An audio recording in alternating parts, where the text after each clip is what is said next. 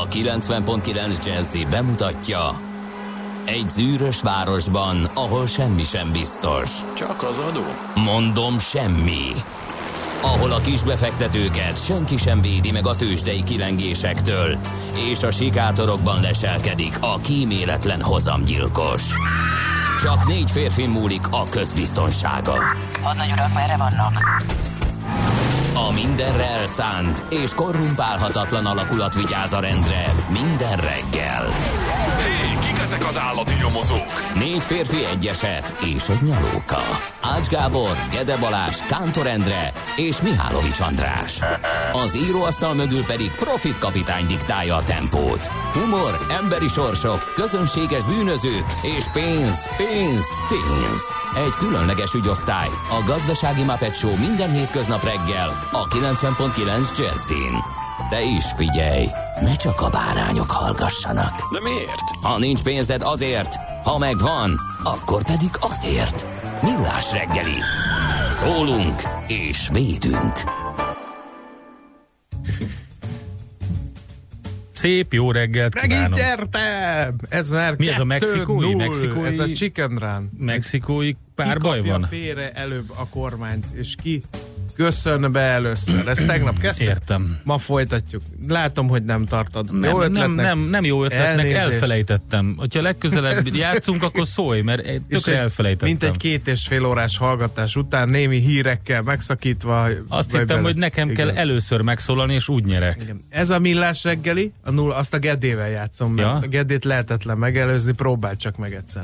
06 30 20 10 9 09, ez az SMS és WhatsApp száma a Millás reggeli című rádióműsornak, amely a 90.9 Jazzy Rádión hallható ma reggel is, mint egy ideje már minden reggel, és a két műsorvezető közül az egyik Kántor Endre, A másik pedig Mihálovics András. Hát figyelj, én ezt nem értem. Már 6 óra 23 perckor a következő üzenetet kaptuk. Lesz ma Botond interjú? Ki ez az Ursula? Miért nem támogatta a magyar kormányt Weber? Hát mi van? Morgós szerda, vagy mi a, van? az van. Jól Többen. eltaláltad. De 4 óra 14 perckor Löpapa írja, Morgan Freeman kartársak olyan csend és nyugalom volt, van, hogy még enyhe is volt az idő, amennyiben érdekel bárkit is, a klinikák, üllői körút, mester 4 óra 14 perckor teljesen élhető, ha napközben itt-ott sávot zárnak, vagy gyalogátkelőhelyet szüntetnek meg, na az más.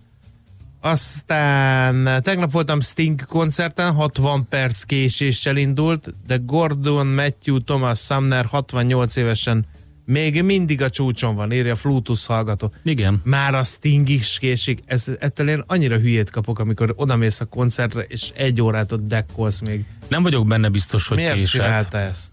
Lehet, hogy az a 60 perc az pont egy ráhagyás volt. Igen? Hát érdemes tájékozódni, hogy a kapunyítás az az időpont, amit, amire te mentél, vagy pedig a valódi Igen, koncert van kezdés. ilyen, te Hát jártál most így? A legtöbbször azt csinálják, hogy a kapunyítás az majd egy órával korábban van, mint a koncertkezdés. Értek mindent. És akkor még nincs is előzenekar. Értek mindent. Ehm, 2019. július harmadik napját írjuk. Köszöntjük És ma egész szeretettel nap és július harmadika van, ugye? Milyen legyen? Nekem mindegy. Itt, itt, tehát, hogy még egyszer Isten éltesse Kornél nevű hallgatóinkat és a somákat is, mert hogy nekik nevük napja van ma, miképpen a prudenciáknak is. Amikor azt mondjuk, hogy prudenciális okokból, vagy prudenciális felügyelet, akkor rájuk gondolunk? Nem. Én arra gondoltam, hogy ha, ha, valakinek prudencia és karitász a gyermekei, ugye? Úgy, és őt pedig úgy hívják, hogy hadúr akinek szintén névnapja van, de ezt nem vicc, tényleg ez van olyan név, hogy hadúr. hadúr. Hadúr, Tegnap borongtam az Kovács Odinon. Hadúr, két gyermeke, Kovács Prudencia és, És- Kovács Karitas. Ugye? Igen, nem, hát tegnap borongtam, hogy Mihálovics Odin milyen jó lenne, de már revideáltam, nem akarok Odin nevű gyermeket, Mihálovics Hadúr nevű gyermeket szeretnék. Nem tudom, hogy egyébként a Hadúr az gyanítom férfi név, nem? Ja, az férfi. A Soma az ugye férfi Kitalált és férfi név? név, mint tudjuk. Figyelj! Kitalált férfinév, mert a 19. században a nemzeti mitológia megteremtésére tett kísérletek során alkottak meg a had és az úr szavak összevonásából.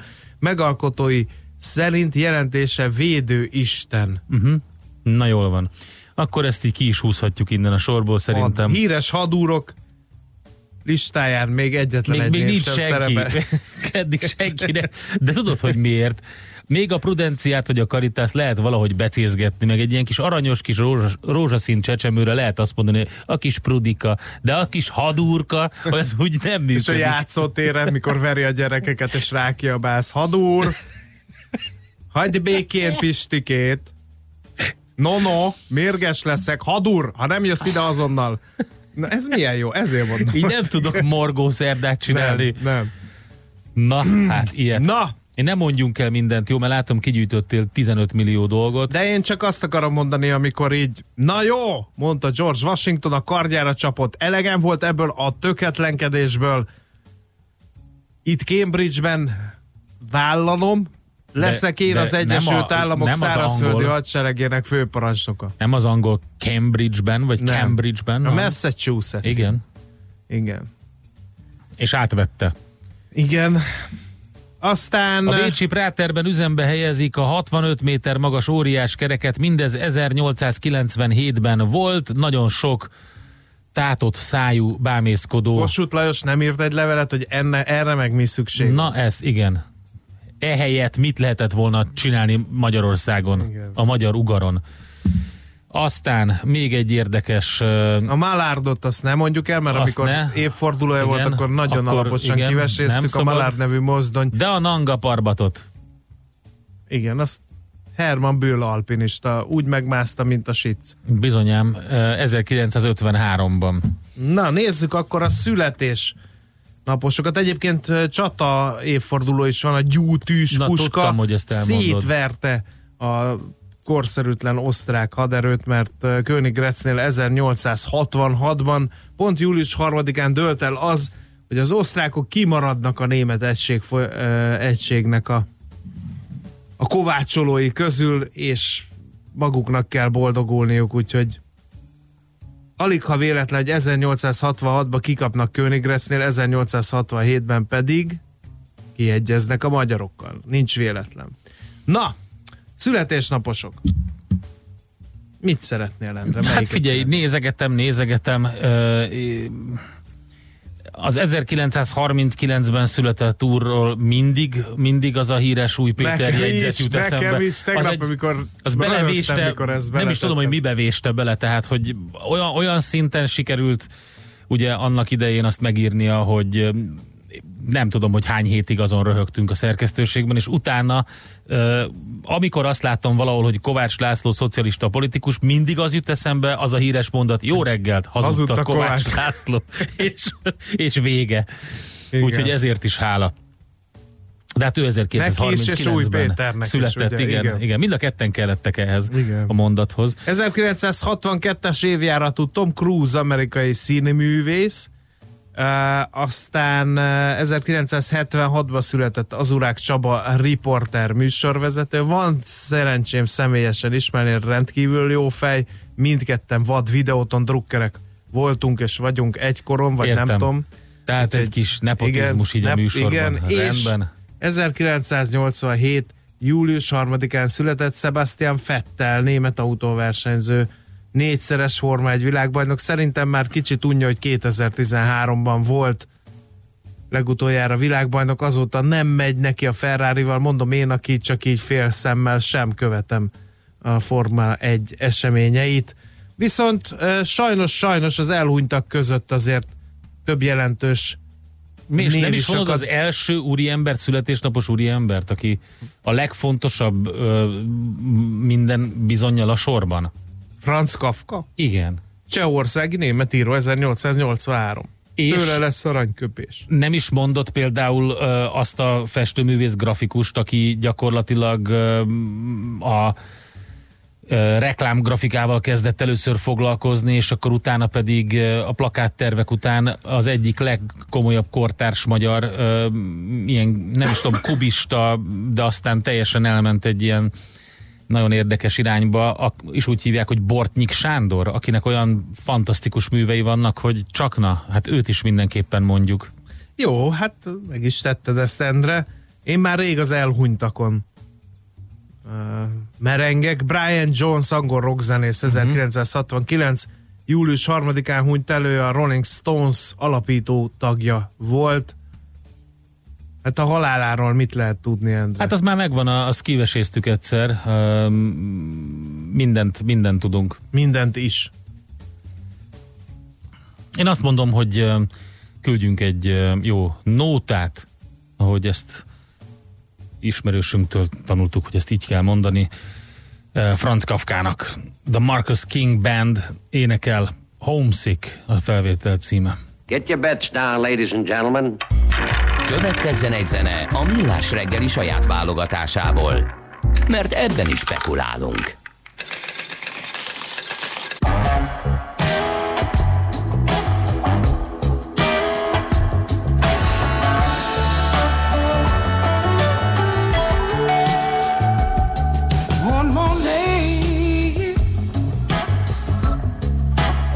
sunrise from the highway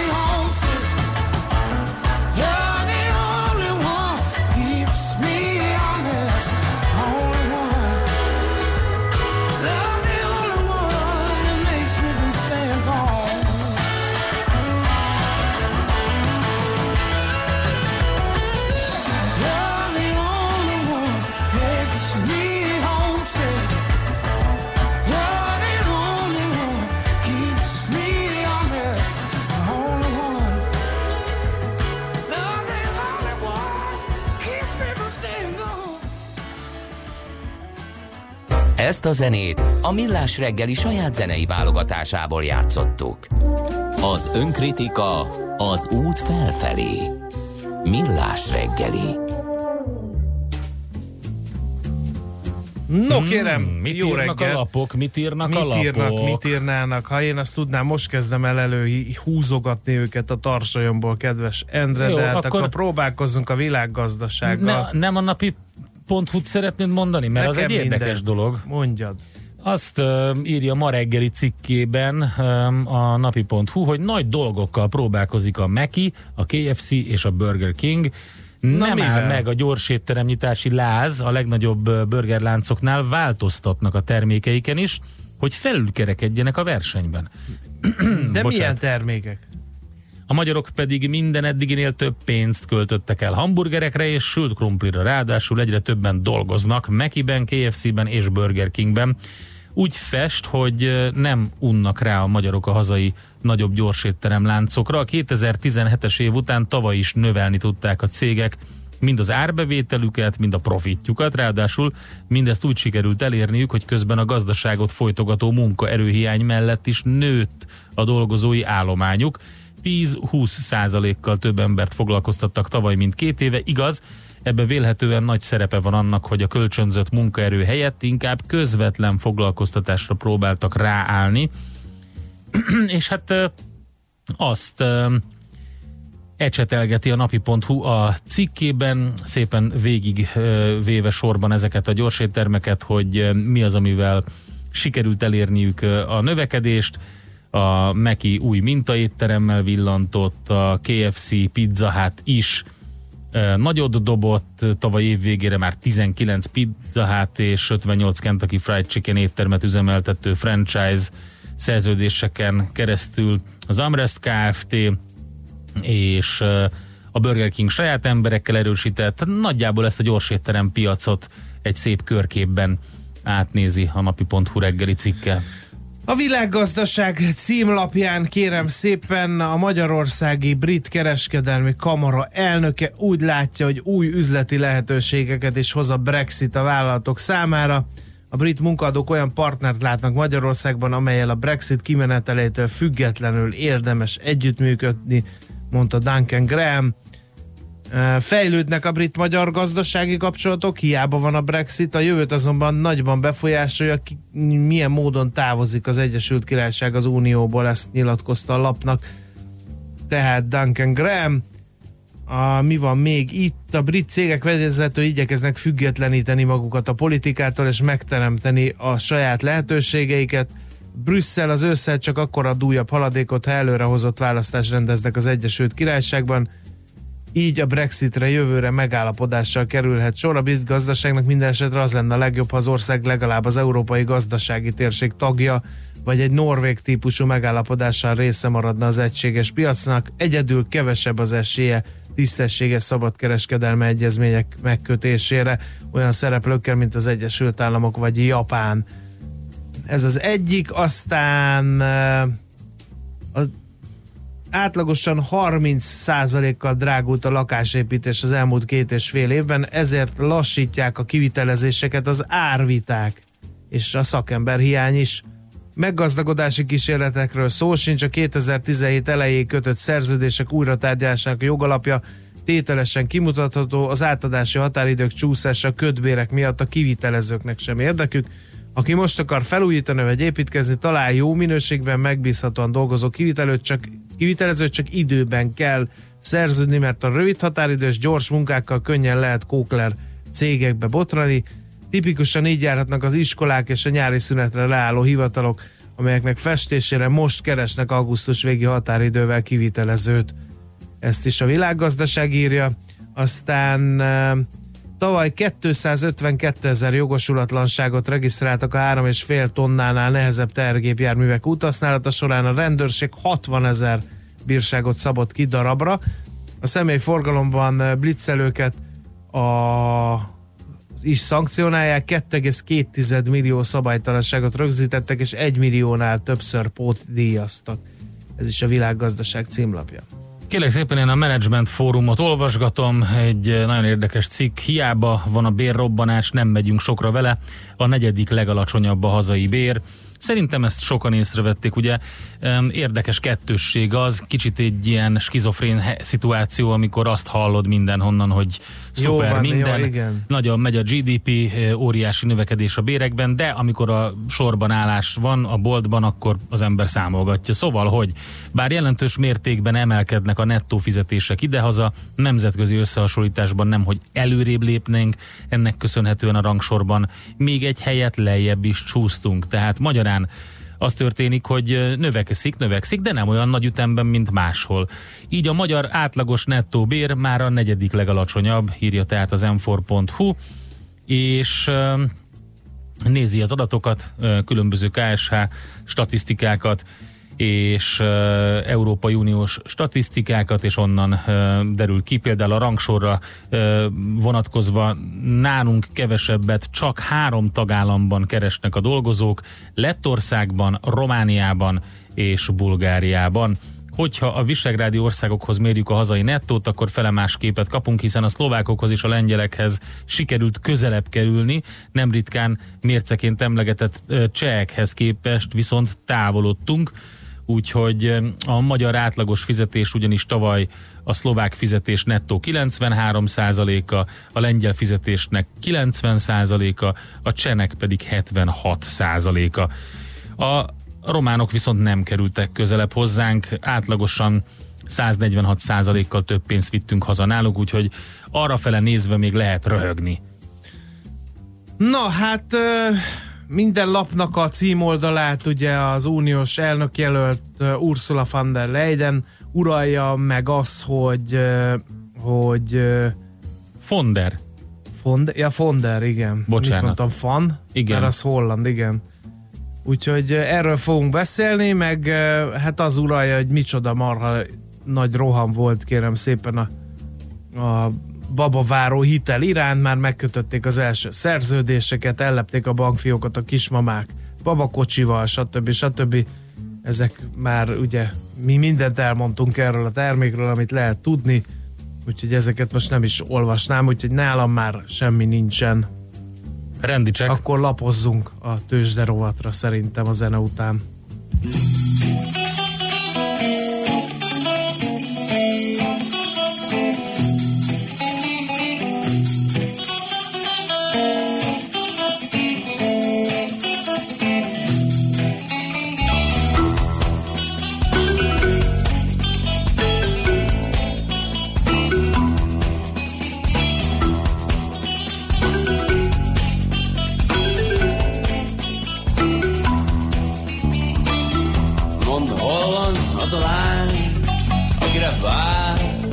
ott a hold.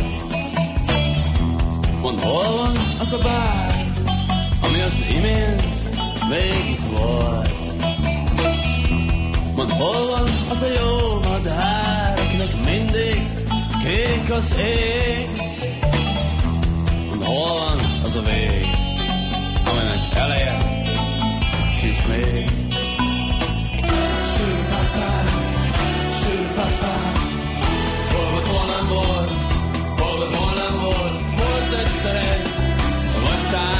esos amores.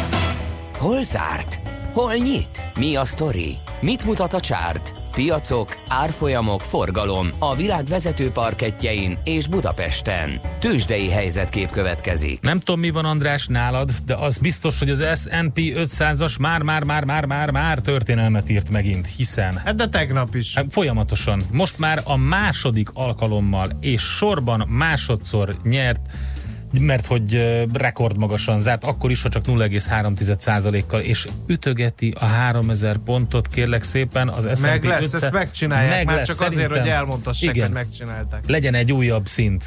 A Bux 40 1767 ponton fejezte be a kereskedés, ez 4 os plusz, és hát fele részben estek a vezetőpapírok, fele részben meg dereik módon emelkedtek. A Telekom OTP páros vitte a pálmát, másfél százalékkal erősödött az OTP 11.790 forintig, a Telekom pedig 1,2 kal 425 forintig. A MOL Richter páros viszont, viszont esett 4 ot a MOL 3104 forintig és 6 tizedet a Richter 5240 forintig. Nézek gyorsan kisebb és közepes mértékű papírokat, vagy méretű. A Waberers 1,7%-ot ment fölfelé, ami derék 1170 forinton van a cégnek az árfolyama a tőzsdén. Aztán volt egy CVAK mínusz 2% ami még itt érdekes lehet, eh, az autóval is két és fél százalékot esett majdnem, az NFI továbbra is vágtat, 14,6 százalékot ment fölfelé, a Coolsoftnak is jó napja volt 4,2 százalékos plusszal, hát mínuszokból nem is nagyon tudok más. Igaz, pluszokból se, úgyhogy átpasszolnám a labdát. Endre, mondd hogy mi történt. Vissza az S&P Nemzetközi 500-asra piacokon. egy picit, mert nagyon érdekes. Most az a kérdés, hogy, hogy mi lesz, amikor kijönnek a gyors jelentések, mert most olvastam egy kutatást, az egyik ilyen prognózist, és abban az volt, hogy az S&P 500-asban jegyzett cégek a második negyed évben összesítve ugye a bevétel az körülbelül 2,6%-kal eshet, és a harmadik negyedben is valószínűleg egy pici esés lesz, Úgyhogy bár ugye megvolt az első negyed évben is ez, de ez nem túl jó hír. Minden esetre azt is emlegetik, hogy ha nem lenne ez a kereskedelmi háborús balhé, akkor már rég 5%-kal magasabb lenne az értéke az S&P 500-asban jegyzett cégeknek, úgyhogy két irányú a sztori. Az biztos, hogy második napja zárt rekord szinten, 2973 ponton az index, ez 0,3%-os plusz. A Nasdaq és a Dow körülbelül ilyen 0,2%-ot hozott össze. Az Apple, mint a legnagyobb papír, mármint volumenben 202 dollár 73 centen 0,6%-os emelkedéssel zárt, emelkedett a Google és a Microsoft, előbbi több mint egy százalékkal, a utóbbi pedig fél százalék fölött egy picivel, és egy kicsit visszacsúszott a GE, illetve fél százalékos mínuszt hozott a tegnapi napon a Citigroup. Ami érdekes az az, hogyha megnézzük, hogy a vesztes oldalon kik vannak, 6 százalékkal az Apache Corporation a legnagyobb bukó, és utána, ha végignézzük a sort, akkor gyakorlatilag energetikai cégeket látunk, körülbelül 6 és 5 százalékos mínuszban az EOG, a Marathon Oil Corporation, a Diamondback Energy és a Devon mind elég nagyot estek. Hát nem tesz jót ez az egész olajjal kapcsolatos szituáció, és az iráni balhé sem nekik, úgyhogy ezt lehet elmondani. Japánban és Hongkongban már egy ilyen visszafogott mínusz látható, illetve megnézem gyorsan a Hang Seng indexet, igen, a Hang Seng is 0,2, a Shanghai Composite 0,7, a Nikkei 0,8 százalékos mínusz a mai zárásban, úgyhogy ha ezt vetítjük előre, mint egy európai előrejelzést, akkor ma nem fog sikerülni már az a pozitívum, ami összejött hétfőn és kedden. Tegnap egyébként Európa jól zárt, a FUCI 100-as 1% kal a DAX éppen hogy pluszban, és a Párizsi mutató is 0,2%-os pluszban tudott zárni, úgyhogy még kitartott az optimizmus, hát meglátjuk majd, hogy mi lesz a mai napon. Tőzsdei helyzetkép hangzott el a Millás reggeliben. Jön László B. Kati a legfrissebb hírekkel, információkkal, utána pedig majd jövünk vissza mi. Nagyon sok érdekes és izgalmas téma, és természetesen szerdai morgásnak okot adó is dolog okot adó dolog is lesz itt a Millás reggeliben, de először majd arról beszélünk, hogy milyen VR szemüvegben városnéző túrára menni és utána pedig megnézzük ezt a boldogságindexet, amit szemléztünk tegnap, de ma majd Pogácsa Zoltán közgazdász elmondja nekünk, hogy hogyan kell növelni ezt a boldogságindexet. KKI rovatunkban pedig a digitális ugrásról fogunk beszélni, hát hogyan ugorják meg ezt a KKV-k és természetesen a Magyar Tudományos Akadémia sorsáról is beszélünk, ugye eldőlt, leválasztják a kutatóintézeteket az MTA-ról, erről beszélünk majd Mende Balázs Gusztávval, az MTA BTK Régészeti Intézetének tudományos főmunkatársával, aki egyébként az Akadémia Dolgozók Fórumának egyik kezdeményezője. Úgyhogy ez is napirenden lesz itt nálunk a Millás reggeliben, de előtte a legfrissebb hírek és információk László B. Katitól. Vagy, bocsánat, még a, nem mondtuk el az üzeneteket, amik a Facebookon ö, vannak, úgyhogy most mondom is, mert egy ö, érdekes információ az volt, mert azt írják a hallgatók, hogy bizony, bizony lehet morogni szerdán. Őrület ez a meleg, írja Melinda. Ö, illetve csípnek a szúnyogok. Na most ezt én azt mondom, kedves hallgatóink, hogy ezek, ez a legkevesebb, legkevesebb gondunk. Van itt miért morogni még bőven? Műsorunkban termék megjelenítést hallhattak. Hírek a 90.9 Jazzin. Új jelölt került az Európai Bizottság élére. Novembertől tilos a dohányzás az osztrák kocsmákban. Meleg lesz, de kánikula nem, bár a hőmérséklet megközelíti a 30 fokot. Köszöntöm a hallgatókat, László B. Katalin vagyok, következnek a részletek. Ursula von der leyen jelölték az Európai Bizottság élére, másodízben kerülhet német politikus a testület vezetőjeként. Még az EP szavazás hátra van, rendkívül hosszúra nyúlt tárgyalásokon született meg a megállapodás az EU legfontosabb intézményeinek leendő vezetőiről. A tagállamok állam és kormányfői három napig alkudoztak, ki legyen az Európai Bizottság, az Európai Tanács és az Európai Központi Bank elnöke. Orbán Viktor szerint fordulat várható Európában. Az elmúlt években súlyos hibák történtek az Európai Unióban, és ezeket mind ki kell javítani, fogalmazott az állami televíziónak adott interjúban, miután véget ért az Európai Tanács tisztújító döntőülése.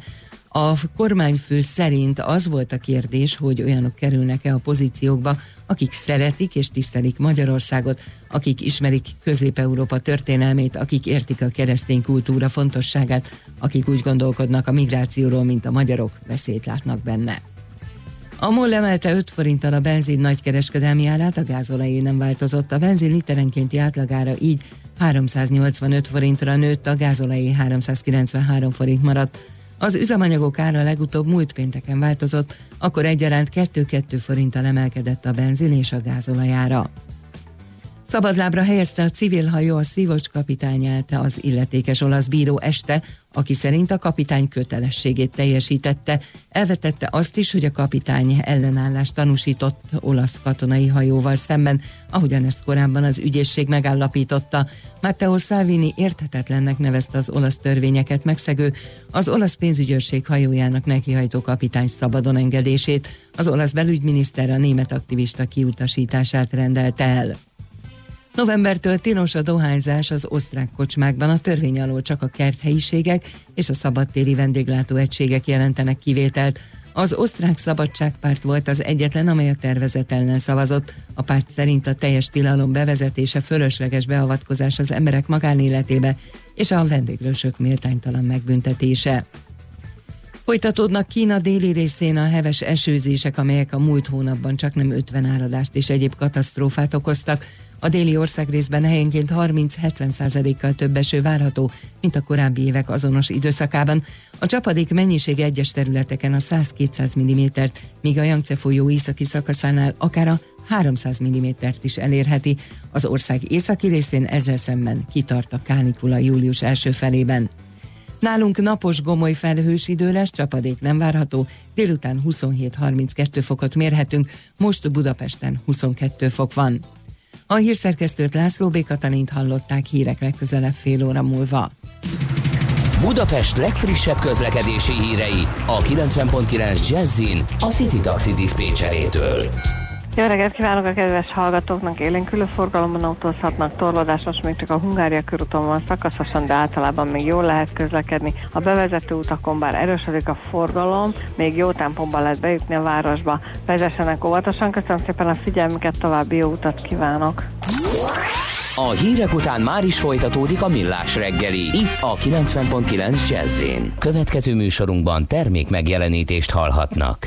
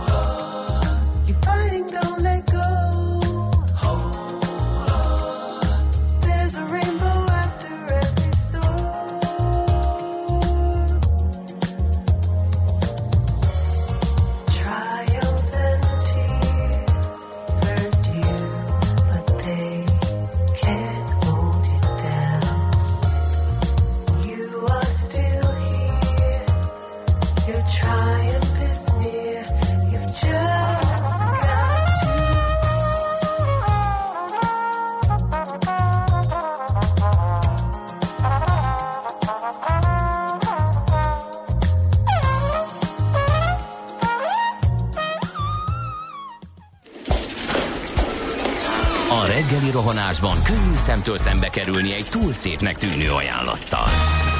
Az eredmény krétával körberajzolt tetemes összeg.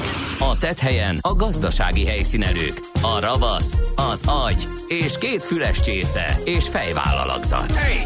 A lehetetlen küldetés megfejteni a Fibonacci kódot. A jutalom egy bögre rossz kávé és egy olyan hozamgörbe, amilyet még Alonso Mózli sem látott. Millás reggeli, a 90.9 Jazzy Rádió gazdasági mapetsója.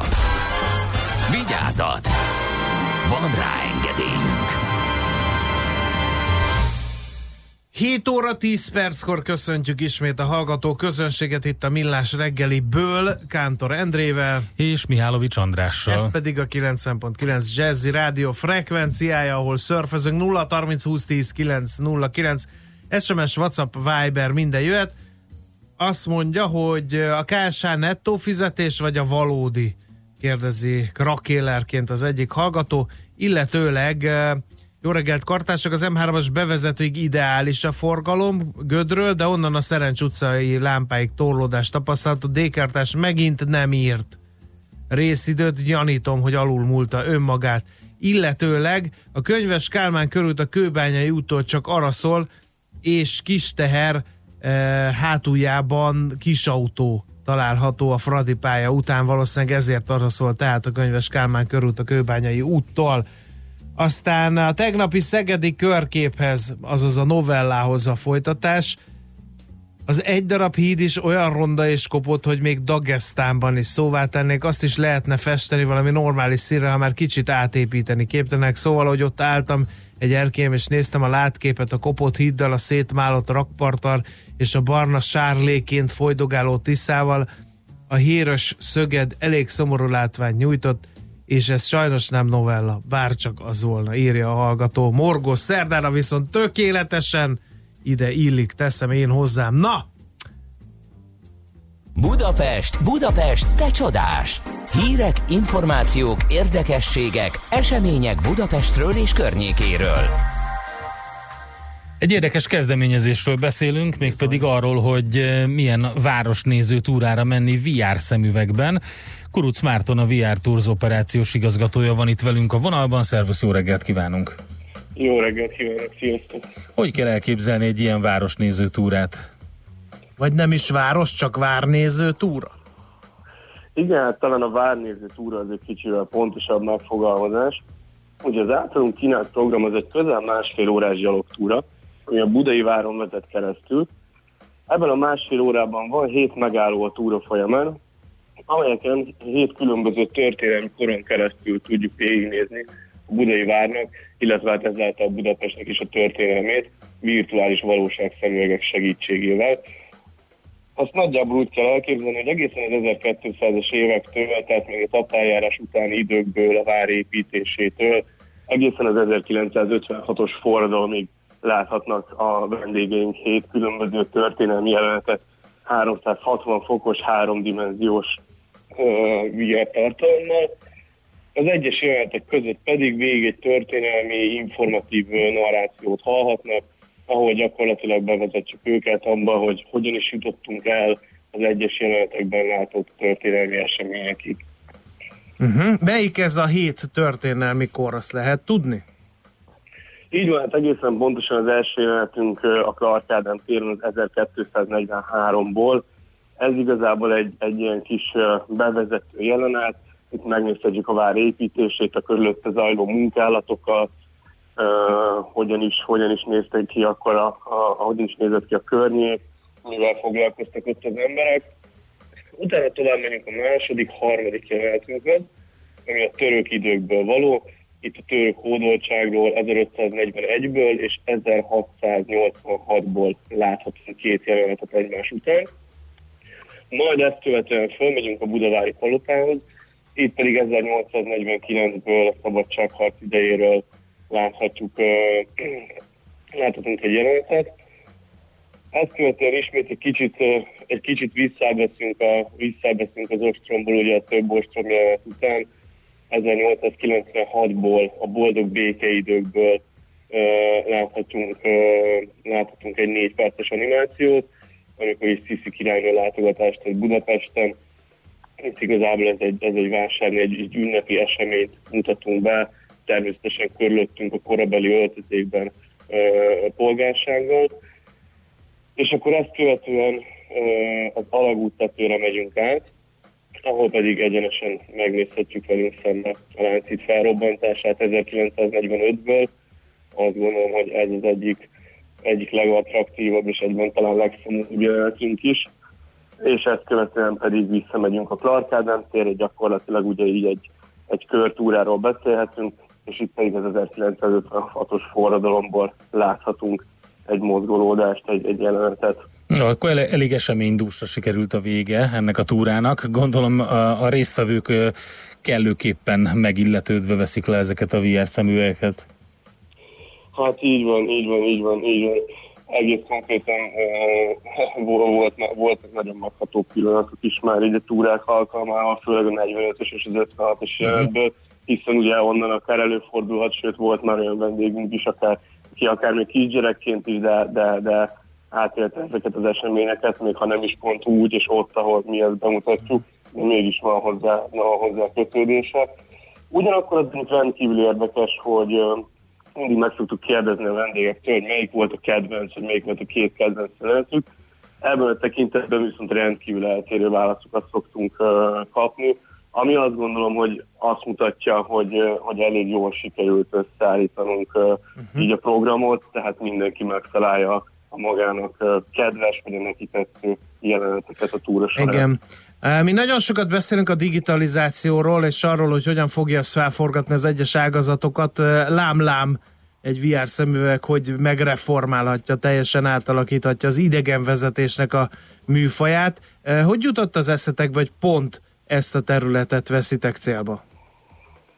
Igazság szerint az ötlet az két nagyon kedves barátom volt, akiknek az alapvető gondolat az onnan jött, ez konkrétan a 45-ös 1945-ös jelentőkhöz kapcsolódóan, hogy, hogy hát azért megnéznék, hogy hogy is történt itt a Láncidnek a felrobbantás, és hogy, hogy hogyan alakultak akkor itt az események.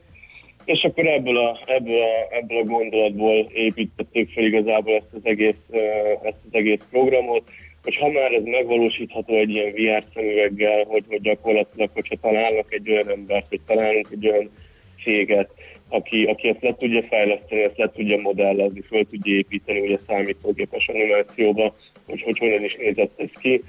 Akkor már miért ne csinálnám meg ezt különböző korokból, különböző időkből, és akkor már miért ne fűzünk fel erre egy egész programot, és hát nagyjából uh-huh. így, mhm. így az ötlet megfogalmazódásától kezdve egy 10-12 hónappal később már már el is indultunk a programmal. Aha, mennyire hitelesek, vagy mennyire törekedtetek a hitelességre? Mert ugye rengeteg ilyen történelmi hagyományőrző esemény van, ahol hát olyan mintha, de valahol mégiscsak más. Ugye egyeztettetek ezt szakemberekkel? Például, hogy hogy nézhetett ki Buda mondjuk, Buda az építésekor?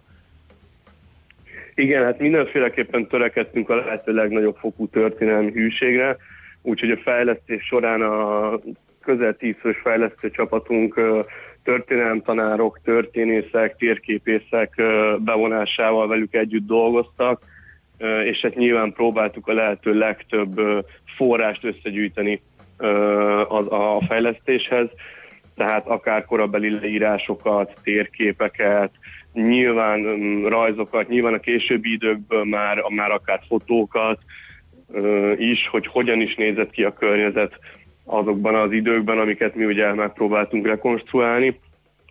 Itt a statikus tartalmak tekintetében ezt ilyen 95%-osra sikerült is megvalósítanunk.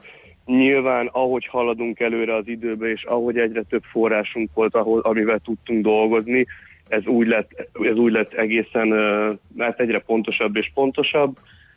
Azt tudom mondani, hogy 1800-as évek után jeleneteknél ez gyakorlatilag már 100%-ban megvalósult, előtte pedig hát a források források alapján azt gondolom, hogy, hogy egy erős 90%-ban ezt sikerült, ezt sikerült megvalósítani. Nyilván, ha, ha magát az animációkat nézzük, tehát a, a, a mozgókép részét a dolognak, itt, itt egy nagyon minimális eltérés lehet a valós történelmi eseményekhez képest. Itt ugye itt, itt szintén arról van szó, hogy hát nem sokan tudják pontosan, hogy mondjuk 1541-ben hányan, honnan, milyen, milyen formán érkeztek meg mondjuk a várhoz. És hát ugye alapvetően célunk volt az is, hogy azért egy szórakoztató tevékenységet készítsünk. Persze. Tehát, hogy az emberek, az emberek élvezzék, és az egész túra során ez, ez, ez ne lankadjon ez a, ez, a, ez a szórakozásuk, a figyelmük, de azért mindenképpen törekedtünk arra, hogy egy olyan egészséges határvonalon belül mozogjunk, ami, ami nem teszi az egészet egy teljesen nevetséges történelemtől elrugaszkodott programmal.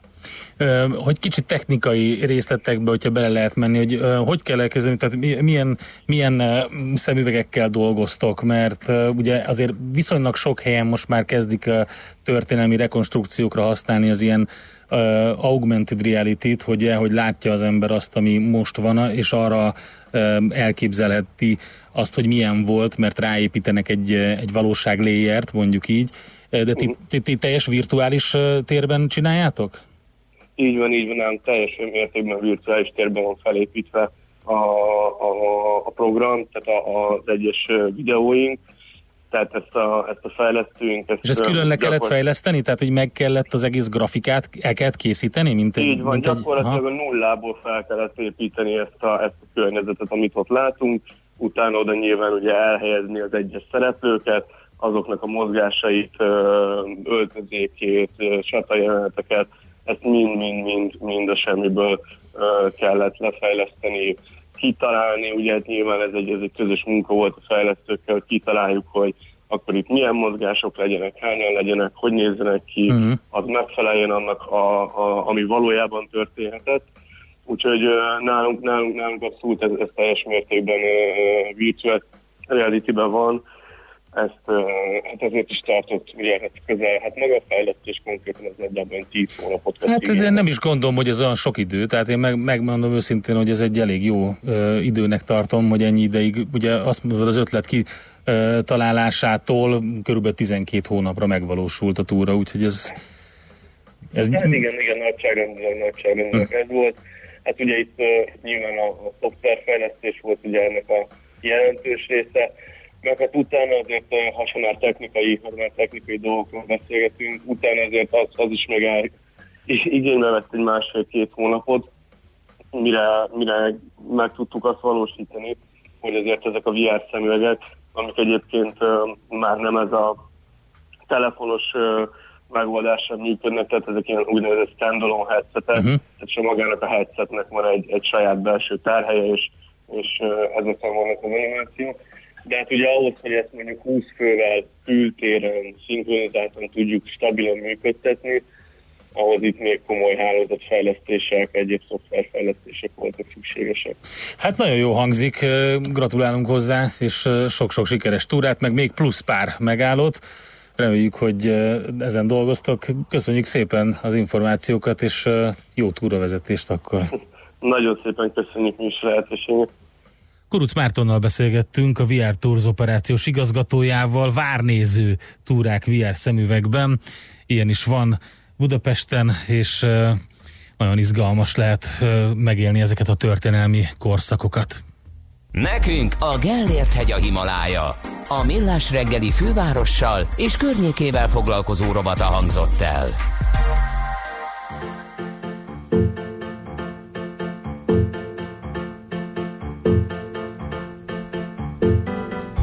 Baby. Do you feel you're getting stronger? Just a little stronger every day.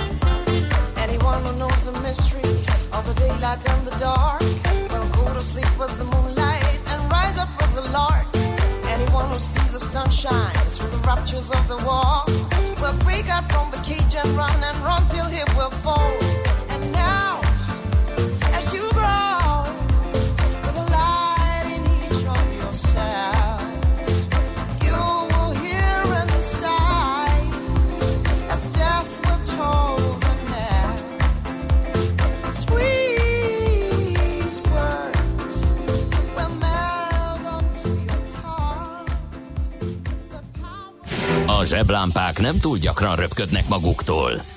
Millás reggeli. Ahogy a boldogság sem túl uh, gyakran jön magától, valahogy ezt egy kicsit így uh, facilitálni kell. Mondjuk Hogy egy, mit csinálni? Igen, bizonyám. Tehát elő, Hol van a előre, kell, boldogság előre kell mozdítani ezt az egészet. Barátságos meleg szobákban. Tessék? Hol van a barát, boldogság mostanában? Barátságos meleg szobákban, vagy valami ilyesmi.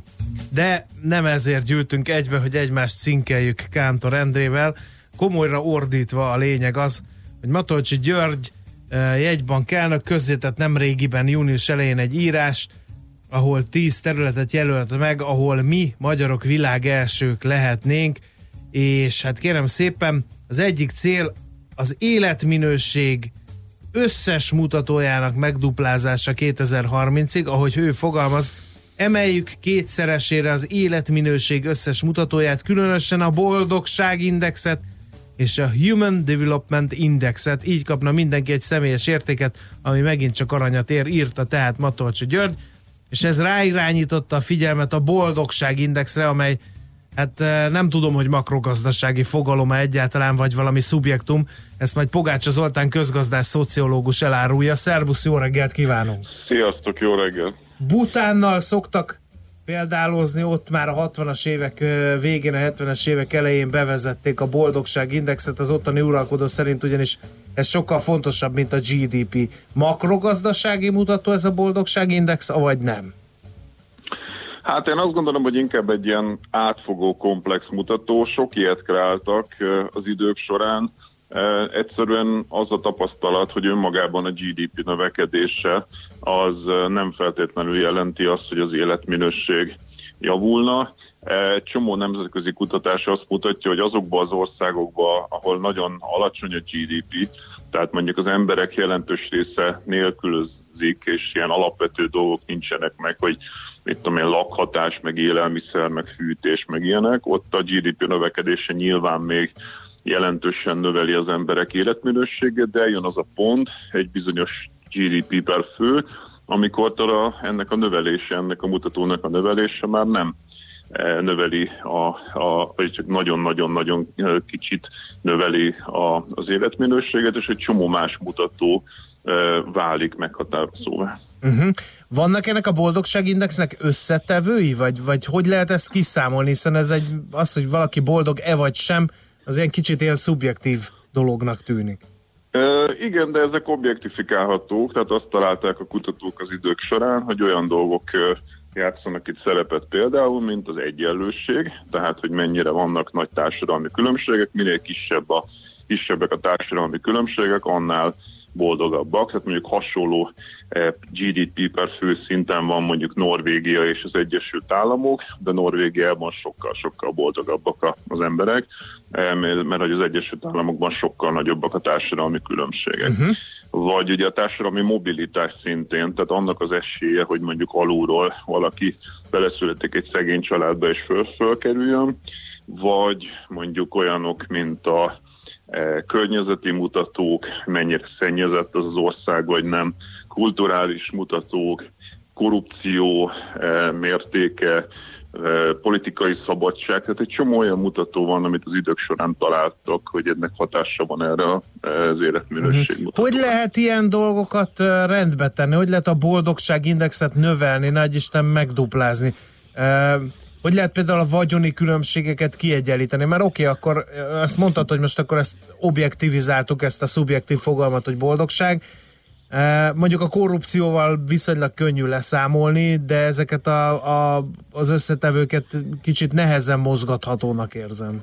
Hát a korrupcióval sem olyan könnyű leszámolni, tehát azért az a tapasztalat, hogy a fejletlen országok jelentős részében van korrupció.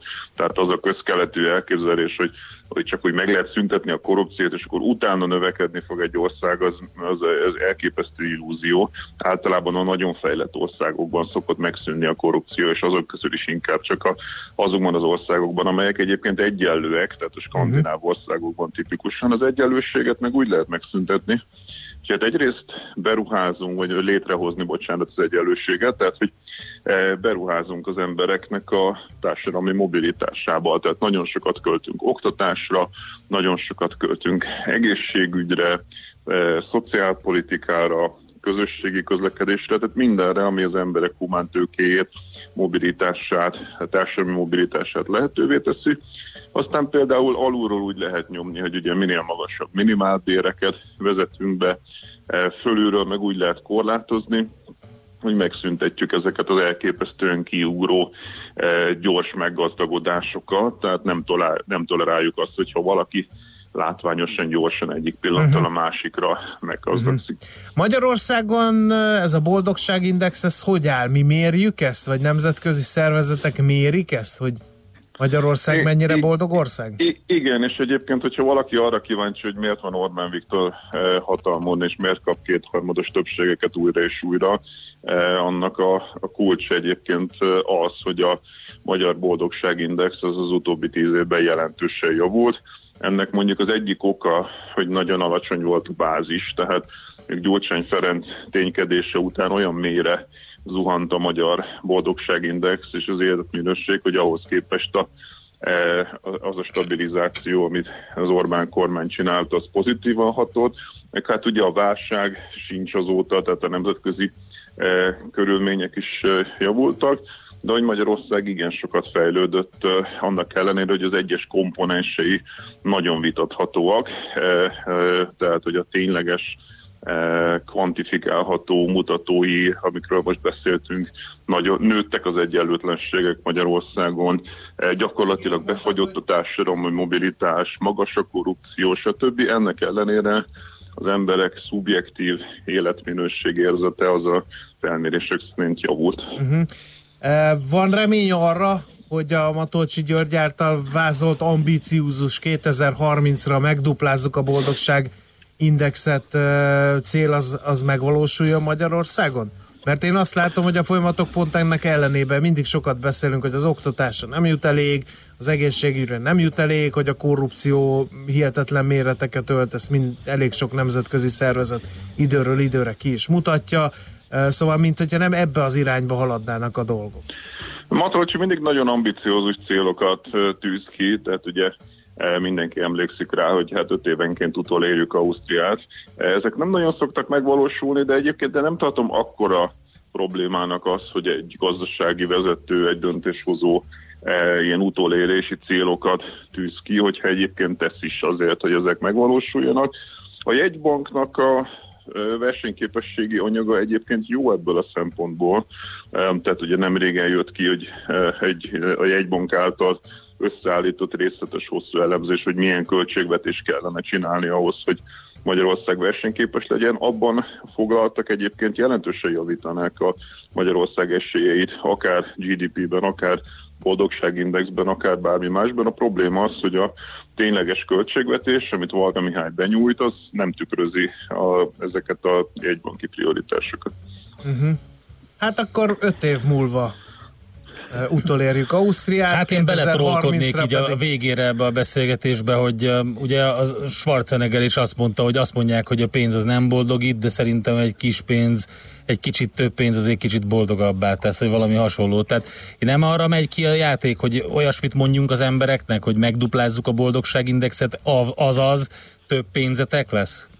A vicces az, hogy azon a nemzetközi összehasonlításon, ahol Ugye azt mondtam, hogy egy bizonyos fejlettség fölött már nem a GDP növekedése jelenteni az életminőség javítását. Ez Magyarország túl van ezen az inflexiós ponton, tehát mi már olyan fejlett ország vagyunk, hogy nálunk sokkal nagyobb hatása lenne az egyenlőtlenségek leküzdésének, az egyenlő esélyeknek, mint a GDP növelésének.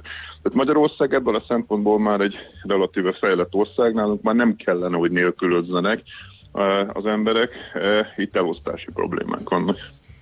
Oké, okay, akkor az elosztási problémákra fogunk koncentrálni. Köszönjük szépen, Zoli, egy kicsit, hogy rendbe tetted ezt a boldogságindexet. További szép napot neked. Sziasztok nektek. Pogácsa Zoltán közgazdásszal, szociológussal, a Nyugat-Magyarország Egyetem docensével beszélgettünk, fő témánk pedig a boldogság index volt. Hamarosan eh, jövünk egy teljesen más témával, mégpedig, hogy ezt a bizonyos digitális szakadékot hogyan ugorják meg a magyar KKV-k, ezzel foglalkozunk, de lehet üzenni nekünk 0630 20 10 909, ez Viber, WhatsApp és SMS szám, vagy az infokukat millásreggeli.hu, vagy a Facebook oldalunk, mind ezen a helyen elérhetőek vagyunk. Műsorunkban termék megjelenítést hallhattak. Rövid hírek a 90.9 Jazzin. Ursula von der leyen jelölték az Európai Bizottság elnökének, másodízben kerülhet német politikus a testület élére. Rendkívül hosszúra nyúlt tárgyalásokon született meg a megállapodás az EU legfontosabb intézményeinek leendő vezetőiről. A tagállamok állam és kormányfői három napig alkudoztak, ki legyen az Európai Bizottság, az Európai Tanács és az Európai Központi Bank elnöke. Orbán Viktor szerint fordulat várható Európában. Az elmúlt években súlyos hibák történtek az Unióban, és ezeket mind ki javítani, fogalmazott az állami televíziónak adott interjúban, miután véget ért az Európai Tanács tisztújításról döntő ülése. A kormányfő szerint az volt a kérdés, hogy olyanok kerülnek-e a pozíciókba, akik szeretik és tisztelik Magyarországot, akik ismerik Közép-Európa történelmét, akik értik a keresztény kultúra fontosságát, akik úgy gondolkodnak a migrációról, mint a magyarok veszélyt látnak benne. A MOL emelte 5 forinttal a benzin nagykereskedelmi árát, a gázolai nem változott. A benzin literenkénti átlagára így 385 forintra nőtt, a gázolai 393 forint maradt. Az üzemanyagok ára legutóbb múlt pénteken változott, akkor egyaránt 2-2 forinttal emelkedett a benzin és a gázolajára. Lehet népszavazást tartani a vagyonnyilatkozatok ellenőrzéséről, hitelesítette a Nemzeti Választási Bizottság azt a népszavazási kezdeményezést, amelynek célja, hogy rendszeresen vessék össze a vagyonnyilatkozatokban szereplő adatokat a hatósági nyilvántartásokkal, írja 444.hu. A kérdést Kassai Dániel volt lmp politikus, 18. kerületi önkormányzati képviselő nyújtotta be. Szabadlábra helyezte a civil hajó a Szívocs kapitányát az illetékes olasz bíró este, aki szerint a kapitány kötelességét teljesítette. Elvetette azt is, hogy a kapitány ellenállást tanúsított az olasz katonai hajóval szemben, ahogyan ezt az ügyészség korábban megállapította. Matteo Salvini érthetetlennek nevezte az olasz törvényeket megszegő, az olasz pénzügyőrség hajójának neki hajtó kapitány szabadon engedését, a belügyminiszter a német aktivista kiutasítását rendelte el. Novembertől tilos a dohányzás az osztrák kocsmákban, a törvény alól csak a kerthelyiségek és a szabadtéri vendéglátóegységek jelentenek kivételt. Az osztrák szabadságpárt volt az egyetlen, amely a tervezet ellen szavazott. A párt szerint a teljes tilalom bevezetése fölösleges beavatkozás az emberek életébe, és a vendéglősök méltánytalan megbüntetése. Folytatódnak Kína déli részén a heves esőzések, amelyek a múlt hónapban csak nem 50 áradást és egyéb katasztrófát okoztak. A déli ország részben helyenként 30-70 kal több eső várható, mint a korábbi évek azonos időszakában. A csapadék mennyiség egyes területeken a 100-200 mm, míg a Yangtze folyó északi szakaszánál akár a 300 mm-t is elérheti. Az ország északi részén azonban kitart a kánikula július első felében. Nálunk napos, gomoly felhős időre csapadék nem várható, délután 27-32 fokot mérhetünk. A hírszerkesztőt László B. Katalint hallották hírek legközelebb fél óra múlva. Budapest legfrissebb közlekedési hírei, itt a 90.9 jazz jó reggelt kívánok! A fővárosban megváltozott a forgalmi rend az Üllői úton, a Nagykörútnál a villamos pálya felújítása miatt. Az Üllői útról egyik irányból sem lehet közvetlenül balra a Nagykörútra kanyarodni, várhatóan augusztus végéig. A Könyves Kálmán körúton baleset történt a Rákóczi híd irányában a Gyáli út után, a külső sávban. Lelassult a haladás a Budaörsi úton, a Sasadi úttól befelé, a Haraszti úton szintén befelé, illetve Csepelen a második Rákóczi Ferenc úton az M0-ás csomópont közelében úgy szintén. Erős a forgalom az M3-as autópálya bevezető szakaszán az M0-ástól a Szerencs utcáig, a Hungária körgyűrűn a nagyobb csomópontok előtt. Mindkét irányban is az M5-ös autópálya bevezetőn is az autópiasztól. A Hungária körgyűrűn elkezdődött a vágányfelújítás, emiatt a Kerepesi út és az Elnök utca között mindkét irányban buszsávot jelöltek ki, illetve az egyes villamos helyett a Puskás Ferenc stadion és a Népliget metróállomás között pótlóbusszal utazhatnak. Varga Etele, BKK Info. A hírek után már is folytatódik a millás reggeli, itt a 90.9 jazz Következő műsorunkban termék megjelenítést hallhatnak.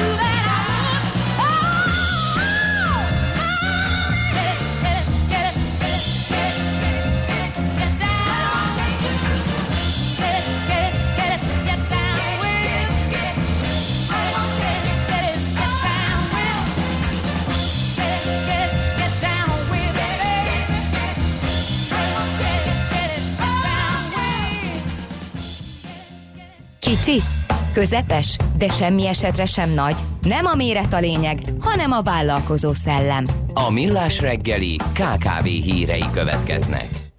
Mindig beszélgetünk arról, itt a műsorban, hogy digitalizáció, digitalizáció, digitalizáció, végre kell hajtani azt az ugrást, mert különben aki kimarad, lemarad, meg ipar 4.0, és mindig mindenféle megoldásokat is szoktunk erre ajánlani. Csak ez azért nem ilyen egyszerű, mert ezek a megoldások az ahányház annyi szokás elmélet mentén nem alkalmazhatóak. Ezért van fontos szerepük az olyan cégeknek, akik ezeket implementálják, vagy testre szabják. Egy ilyen cég a Smartfront Kft. is, ennek ügyvezető igazgatója Sram Károly van a vonal túlsó végén. Jó reggelt kívánunk! Sziasztok, jó reggelt kívánok! No, hát az első kérdés adódik, hogy a, ti hogy látjátok így a piacon mozogva e, eszmélnek a hazai KKV-k?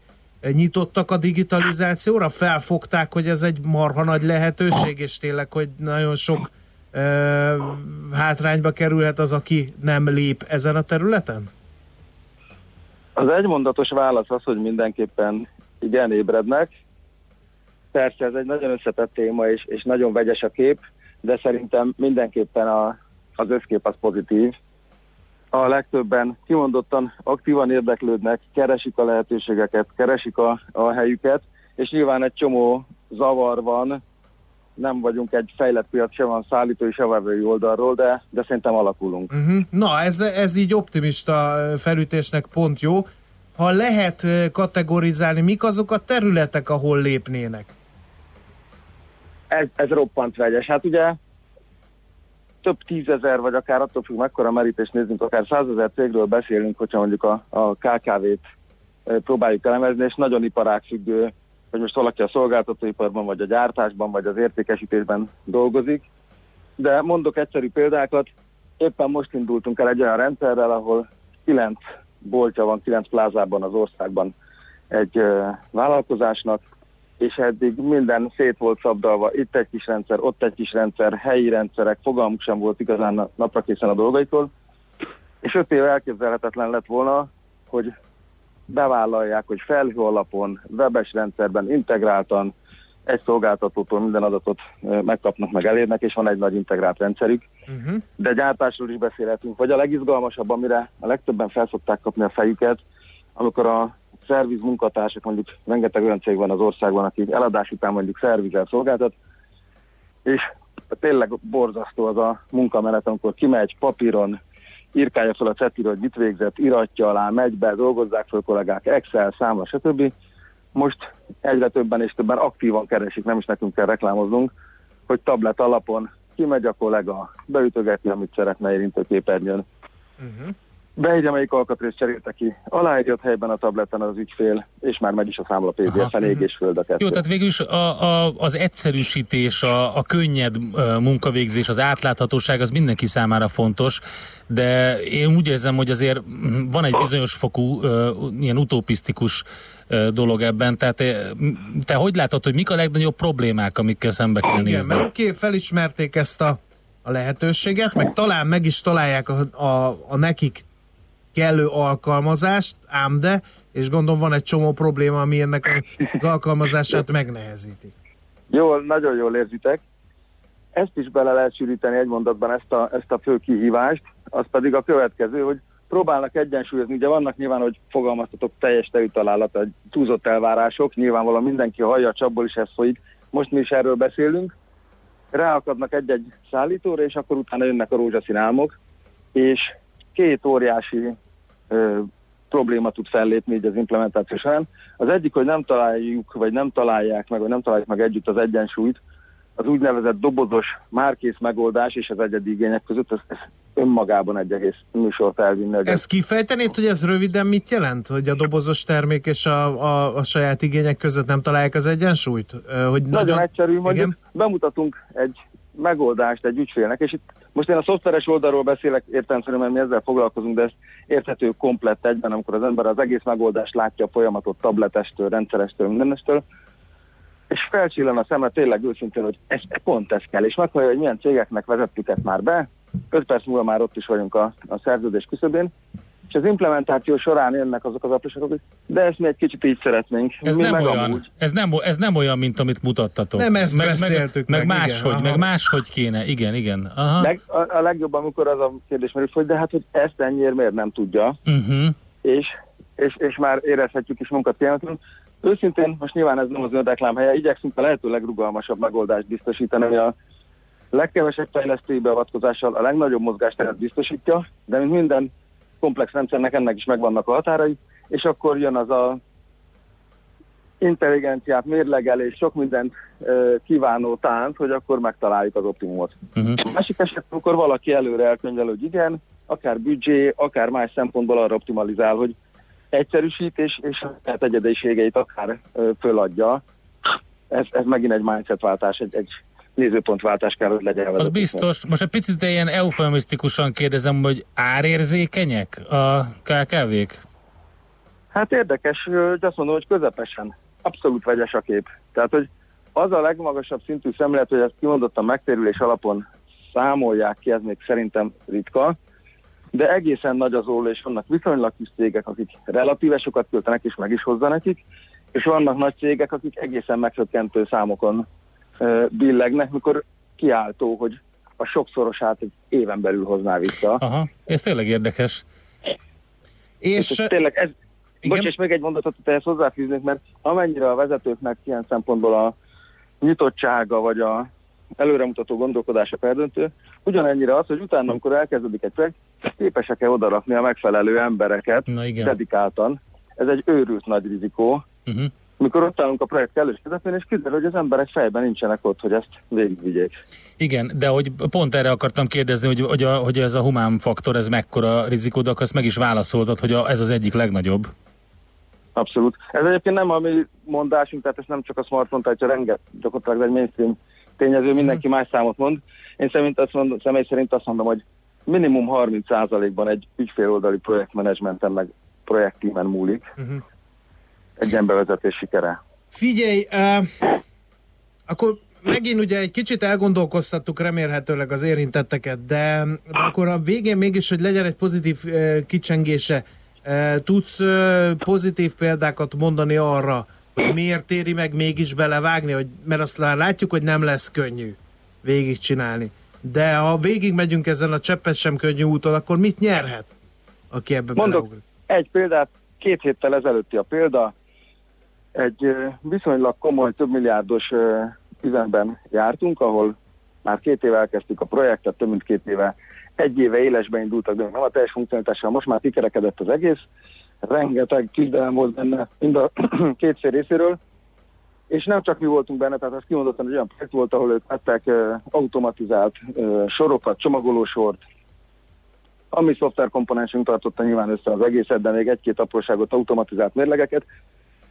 Őrült nagyot küzdöttek, komoly beruházás volt is, és most végre újra mosolyogni látom a tulajdonost meg a termelési vezetőt, és uh, mesélték, és azért jól esnek ezek a pozitív visszajelzések, és 24%-ot emelkedett a termelékenységük, amit gondolom azért be tudtok kategorizálni, hogy ebben a mérettartományban akkor a számokat jelent.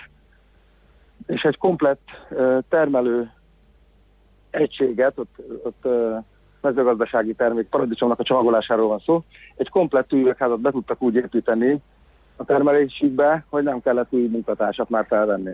Uh-huh. Azért ezek magukért beszélnek szerintem. Az biztos. Oké, okay, köszönjük szépen ezeket az információkat. Egyszer majd bővebben is kifejtetjük ö, ezeket a, a folyamatokat, és hogy mik a, mik a nehézségek, ilyen best practice, worst practice. Minden esetre jó munkát kívánunk nektek. Köszönjük szépen, mindenkinek szép napot. Szervusz! Sram Károlyjal beszélgettünk, a Smartfront Kft. ügyvezető igazgatójával, a KKV-k digitális ugrásáról, és arról, hogy mik a nehézségek, miért éri meg egyáltalán belevágni a digitalizációba még akár kis cég szinten is. Következzen egy zene a Millás reggeli saját válogatásából. Music for Millions. I come from vintage trouble. Look out, I found the one you found. I pop your bubble with my live wired, straight shooting, dirty mouth. Hey. uh,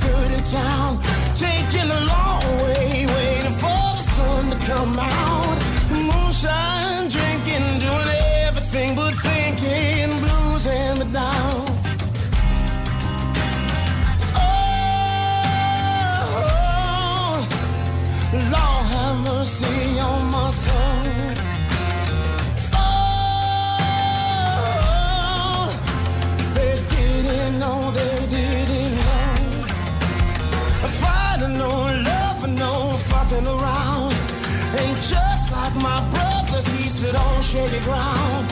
Moonshine drinking, doing everything but thinking. Blues and me down. Oh, Lord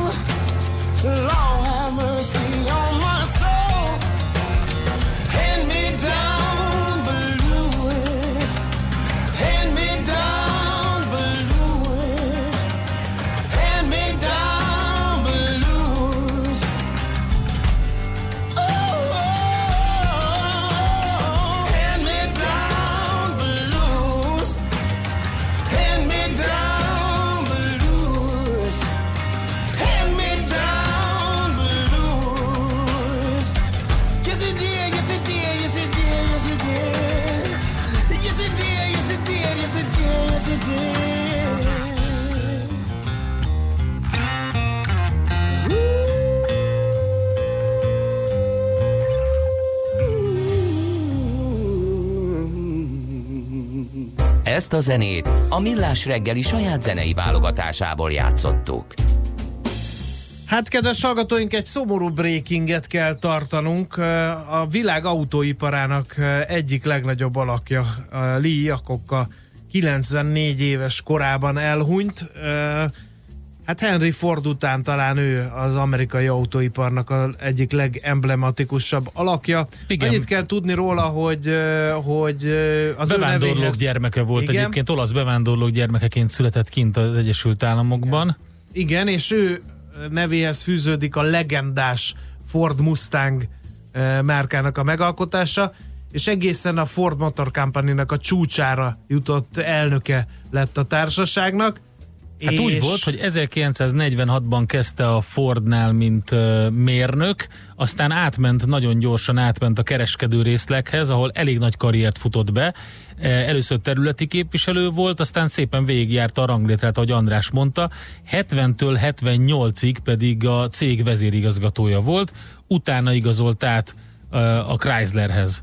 Igen, miután kirogta Henry Fordnak a, a a Ford alapítójának a fia kirúgta, de nem volt sokáig munkanélkül, mert leigazolt az akkor nagyon-nagyon komoly problémákkal küzdő Chrysler autógyár, és 79-ben ennek lett a vezérigazgatója, és hát gyakorlatilag... Négy év, ke- három azért, és fél év kellett neki, hogy, hogy, hogy rendbe tegye igen, a céget. 83-ban már rekordnyeresség Ez a legnagyobb volt. dolog az életművében, hogy, hogy megmentette a csőd széléről.